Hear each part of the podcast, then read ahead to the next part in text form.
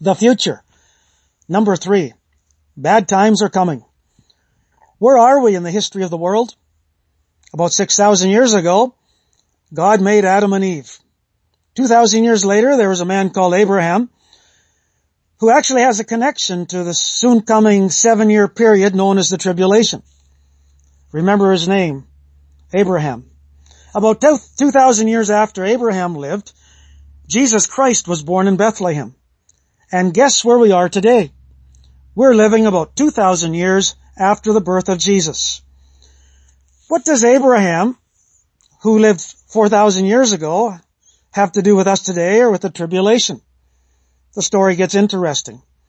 God had a special connection with Abraham, even though God lived in heaven and Abraham on earth. God promised Abraham that he would become the father of a great nation and that he would have millions and millions of descendants. Abraham believed God even though he didn't even have any children yet. Believing God is called faith. And Abraham was a man of faith in God. God made promises to bless all of Abraham's great-grandchildren and great-great-grandchildren and all of his descendants forever. The only thing they had to do was follow and obey God, but they didn't. God was still good to them. He gave them their very own productive land. They still choose to disobey God. Just over 500 years before Jesus was born, Abraham's descendants were taken captive into a very far country. But God was still good to them. The enemy king sent them back to their own country again. And now the story still gets interesting. God started a new program with them. It was going to last 490 years. It was going to end with blessings like the Jewish people had never seen before. But they didn't get to the end. There were only seven years left when Jesus went into Jerusalem. The shouts were heard in the streets, crucify him, crucify him. They rejected God's son who wanted to bless them. They spat in his face and nailed him to a cross. Do you know what God did? He stopped his program with only seven years to go to the end. How many years? seven years. So there's still seven years to go. For almost 2,000 years since the rejection of His Son, God has been saving people from the whole world by the blood of Jesus. The saved people are called the church. Very soon Jesus is coming back again to take the church to heaven. In one message before, we learned that the Christians or the church will receive their rewards in heaven. Soon after that, God will start His unfinished program with Israel Remember, there are seven years. It will be called the tribulation or the great tribulation. It will restart with a new peace treaty with Israel. A man will promise them peace, but he will be a liar. Bad times will be coming. Well, the Christians will be safe and sound in heaven. It will be the exact opposite on earth. Today people use the expression hell on earth. But we have not seen anything compared to what is soon coming. You need to read Revelation chapter 6. Please do at the close of this pod. You'll read of various judgments or things that God wants everyone to learn about those days. So number one in chapter 6 verses 1 and 2, someone will be trying to conquer the world. Number two in verses 3 to 4, peace will be taken from the earth. There will be mass killings. Number three, chapter 6 verses 5 to 6, there will be a global inflation.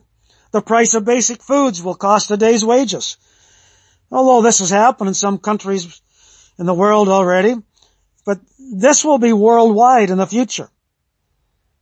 Number four, verses seven and eight, now it will be hell on earth. It talks about death and hell following a rider on a horse. Of course, it's figurative language. Authority is given to kill one quarter of the population with the sword. So they will kill with the sword, which is really war. People will die with hunger or famine. It says they will die with death. Likely that's pandemics like corona, but much worse. It says they will die with the beast of the earth, whether that's animals that have become ferocious or whether it refers to power hungry people on the earth that become like animals, become like beasts. We don't know for sure. But it says one quarter of the earth. Now supposing there are eight billion on earth when Jesus comes, and that half the people are saved and go to heaven. Now I have to confess, I have no idea. This is just a random number that I'm using, okay? So, half the people to go to heaven, that leaves four billion people that would still be here to go into the years of the tribulation. One quarter that die, in other words, one quarter of four billion would be one billion people will die. Now that is judgment from the hand of God. Chapter 6 ends with the strongest and mightiest people looking for a hiding place from the wrath of God. Please read it.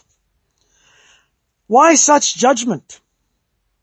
Well, it's part of the price the descendants of Abraham will have to pay for their disobedience to God and for having nailed his son to a cross. It is part of the cost that every person that's alive then and who has rejected Christ as their Savior maybe even who's rejecting Christ as their Savior today. It's the price they will have to pay because they will really begin to suffer. But it's just a small part of the whole cost. There's a whole lot more to come. And we're going to look at some of those things in the future pods carrying on tomorrow. But to me, being saved and having eternal life looks better all the time. Believe on the Lord Jesus Christ and you will be saved. Are you saved?